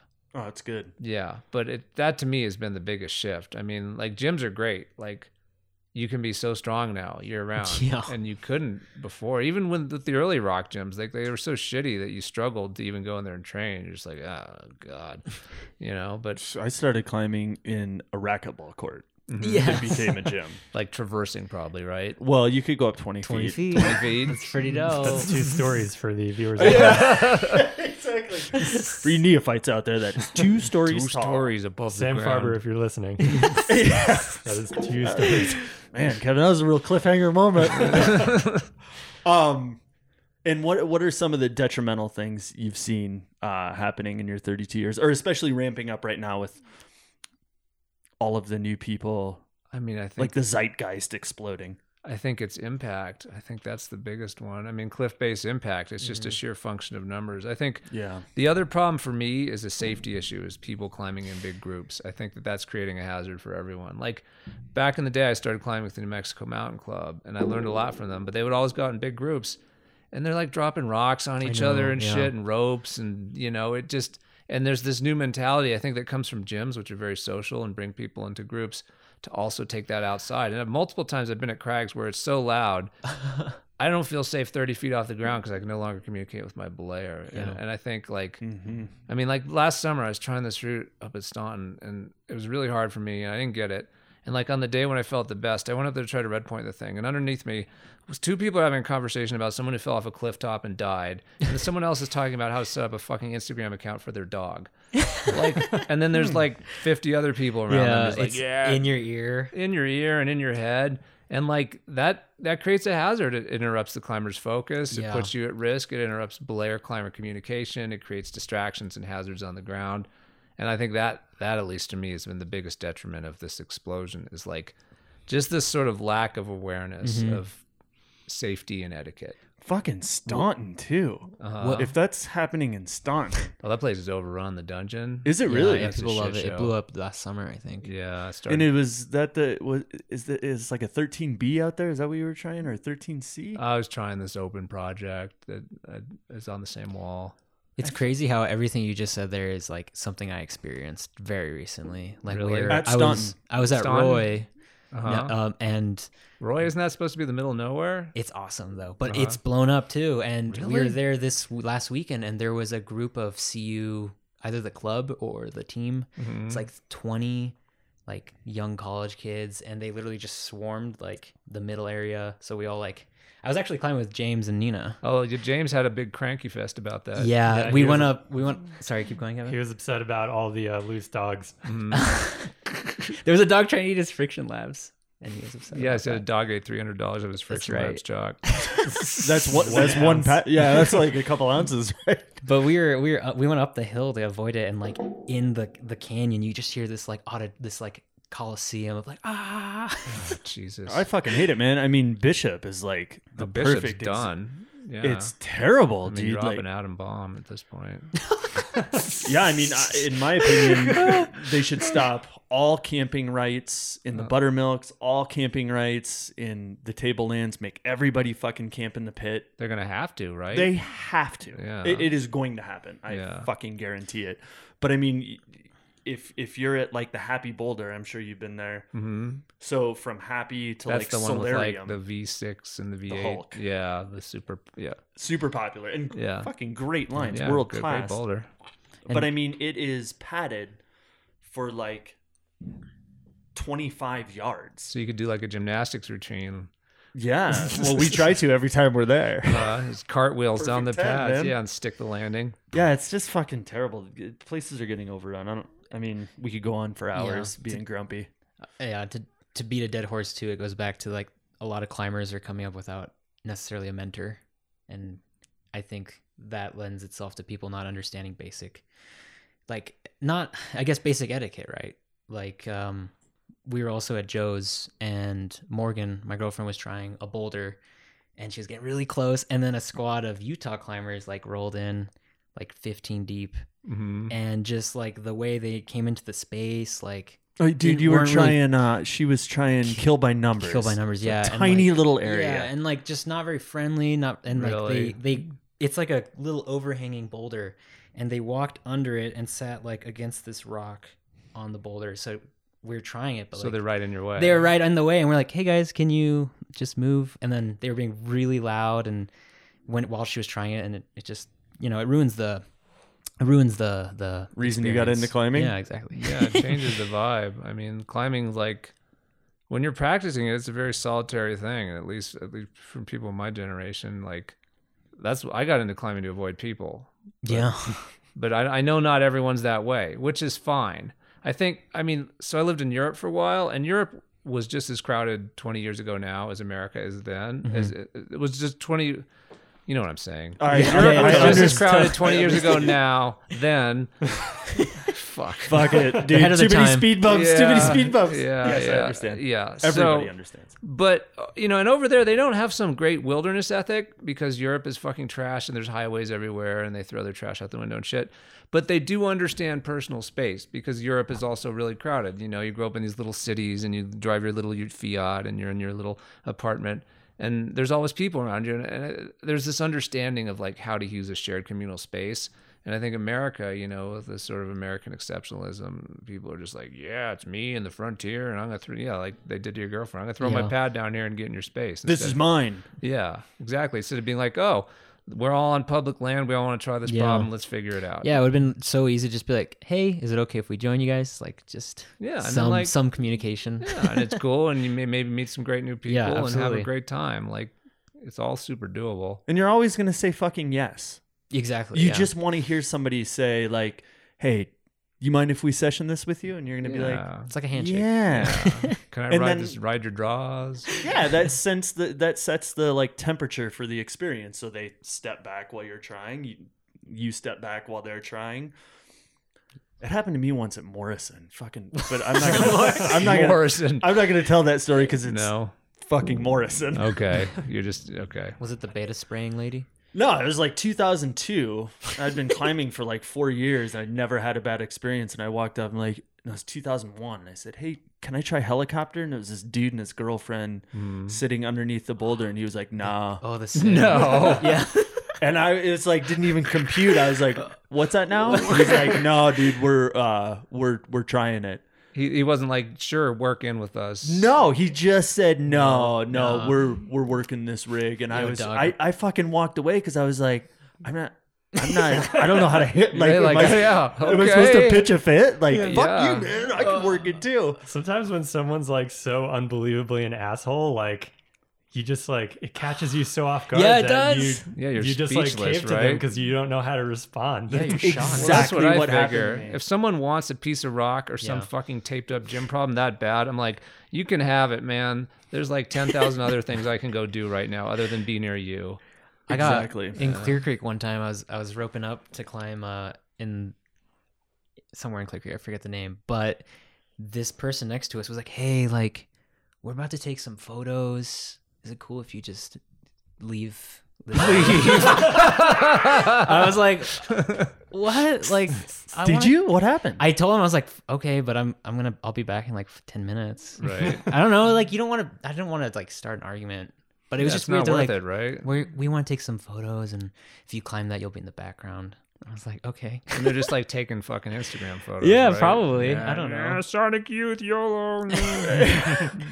These way harder since the rest broke, bro. you just don't even understand. Fuck you. You gotta satisfy your followers, Dave. yeah. I don't have any followers, and if I did, fuck 'cause their satisfaction. Yeah. Oh, that's probably the truth. I tried to get a lot of them. All right, let's wrap it up. I was- that's what it. was oh no, I have a for question Kevin. for Kevin. So you're in New York City, which is like the epicenter of writing, Mhm. and you moved to Boulder, which is the epicenter epicenter of climbing, kind of in America. it's one writing. one of the. So how was that? Like, how was it moving to Boulder and being like, wow, Boulder? Like, what were your impressions? Because that is a fucking Yeah. big shift, right? Yeah, I loved it. Oh, awesome. Yeah, I hated New York City, and I wanted to move to the mountains for so long that it was such a welcome change. And But New York is like the beating heart of the publishing, like writing world, right? Yeah, I guess, but I didn't. I never felt like I was part of that community. I felt like I was part of the cli- uh, comedy community there Mhm. to some extent, but I didn't feel a strong connection with those people. Yeah. Um, I mean, obviously, like all my old college humor coworkers, I'm still great friends with, and I really like those people. But like, we'd be hanging out at work, and everyone would just be talking about, you know, this movie or like this actor, and I just like never gave a shit about that stuff. So I was kind of felt like an outsider. Yeah. And while I was there, I was like trying so hard to figure out how to get into the outdoor community.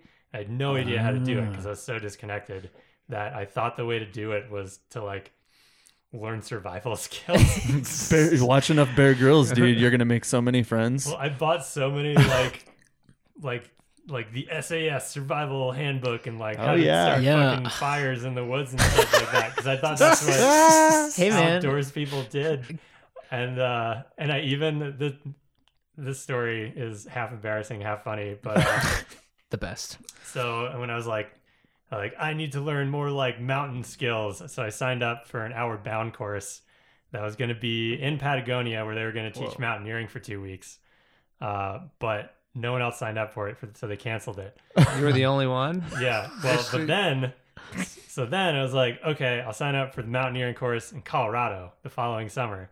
Sign up for that. Everything's cool. I tear my shoulder out of Oh. its socket.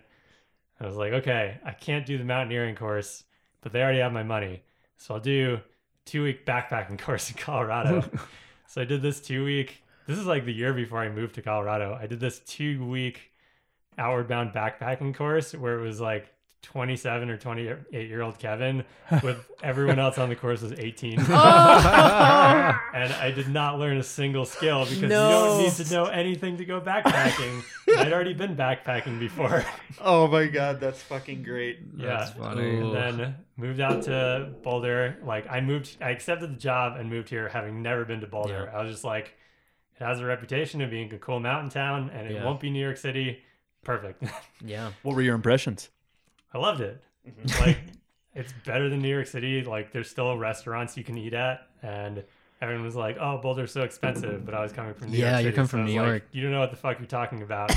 I was paying over two thousand dollars a month for a studio that had been converted into a one bedroom. Oh my god, Yeah, that's nuts. So yeah, I, I loved Boulder. That's Man. sweet. You and have then I anything- learned that you don't know you don't have to know how to make a fire with twigs. Yeah. to, Oh, like, Hey, do dude. literally anything. Once again, if you go to Morrison, there's a bunch of people practicing that in the black Yeah. hole. Yeah, they all have Under their- helicopter. Exactly. Yeah. That's why you hey, you can't mind climb if I get on this rig? And like, no, No, dude, we just gotta Fire. kindle this fire real quick. Getting into communities is hard though. You know, it's like so opaque. Opaque. Yeah, for sure. And uh at least, you know, working at Climbing Magazine is a very easy Yeah. foot in the door for that. Fuck yeah, man. Um, well, thanks, guys. Yeah, thank you guys. That's Yeah, great. thank you. Yeah. Thank you. That was super fun. That was a crazy interview. Back and forth. Back and and forth. All over the map. Jumping Yeah. tracks. Yeah, I know. Hopefully, Out of order, like We don't uh, know what we're Like a doing. good thriller. I definitely don't know what I'm doing. Awesome, man. Say that again. I don't know what I'm doing. Social injustice don't get my respect now. Some say my heart, it's bleeding out of my chest. Thank you, Matt Samet and Kevin Corrigan, for a letting us into your home. Yes, thank you, Matt. Uh, trusting us with In in the house, in the house with the dog and the kids. with the the kids, dog and the kids. And you were playing with the Legos a lot too. playing- that was I could tell Matt was like, "Dude, leave my kids' toys alone." But you you I built hindsight some amazing. 2020, Dave. I couldn't believe you built the Eiffel Tower like during our interview Yeah, it's if you actually. to scale. How loud were those clicky clackies? Well, I we dampened it out in Okay, post post production. So I um we'll try to post a picture of Feedy's to scale Lego Eiffel Tower if we can. Yeah, I don't know if we got that, but I hope we did. Um, I have a question for you listeners. And I would love to hear back to you from you on whatever Facebook, Instagram, uh, thunderclingpodcast at gmail.com. we do Um, read those. By we the way. read every single email. Um, so I'd like to know if you are a subscriber to Climbing Magazine, why? And if if you're not, if you don't have a subscription to Climbing Magazine, now it is literally like fourteen dollars a year. I Less think something is it? It's like twelve I ninety got it for I got it for like one year. I got it for like I think a dollar. Unbelievable. There Okay. was uh, they had a deal. It was like one dollar for a year. I could be wrong. So hopefully that's not going on, and hopefully that was the last ditch promo. Um, I think it's around like twelve dollars Yeah, for a yeah, yeah. freaking year of a magazine that has really come into its own over the last like eight years of uh, kind of struggling a bit. Um, I'm wondering. I know the subscription numbers.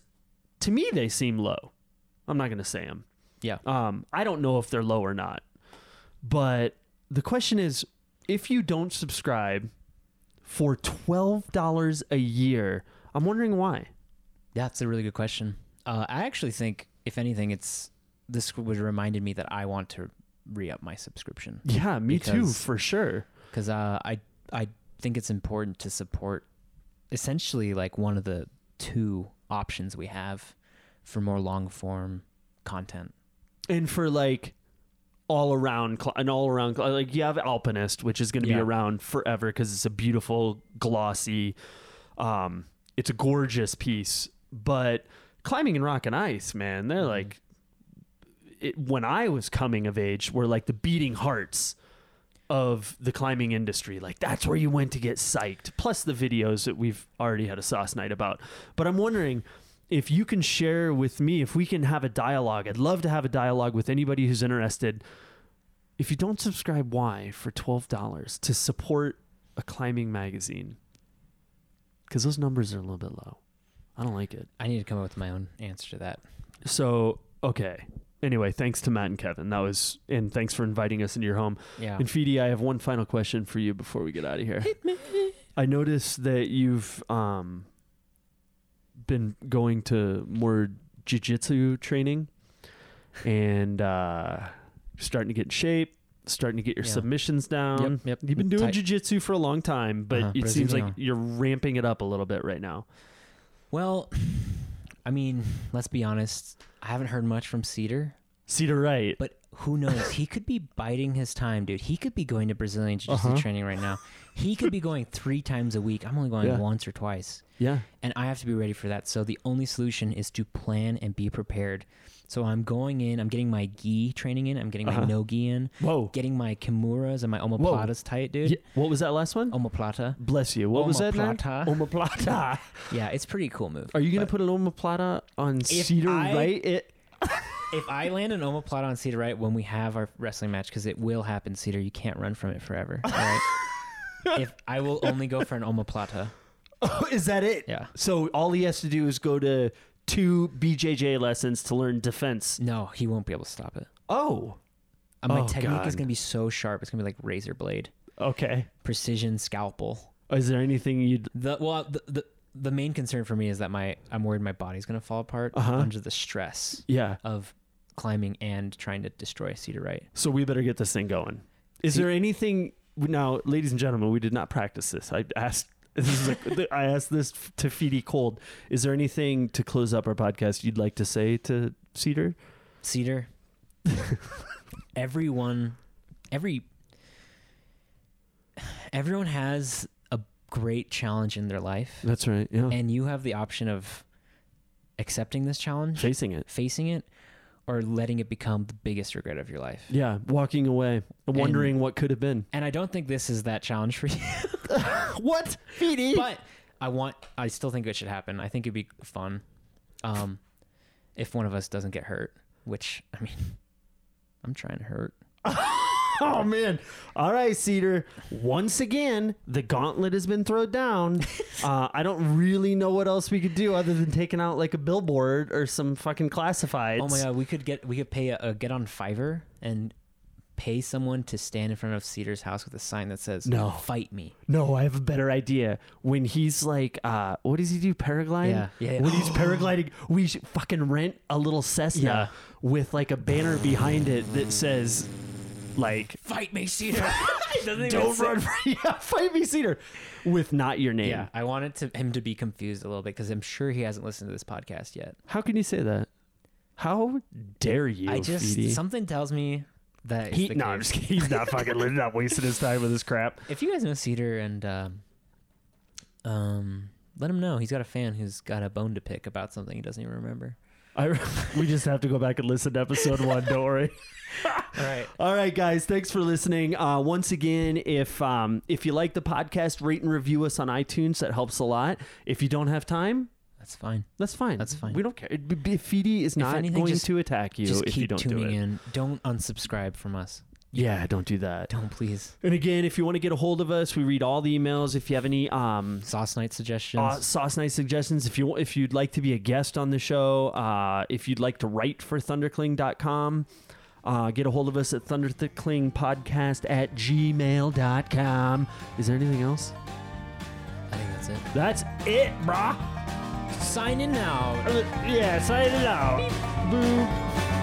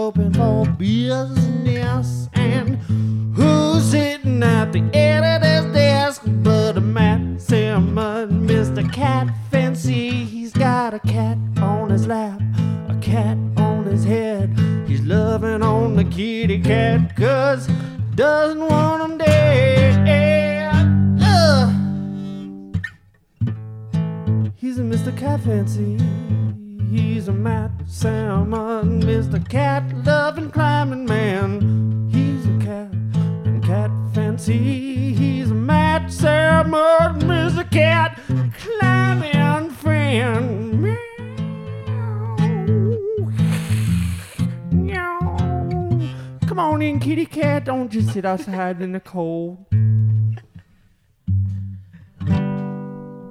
You can come into the climbing offices. They are the climbing version of cat fancy cat.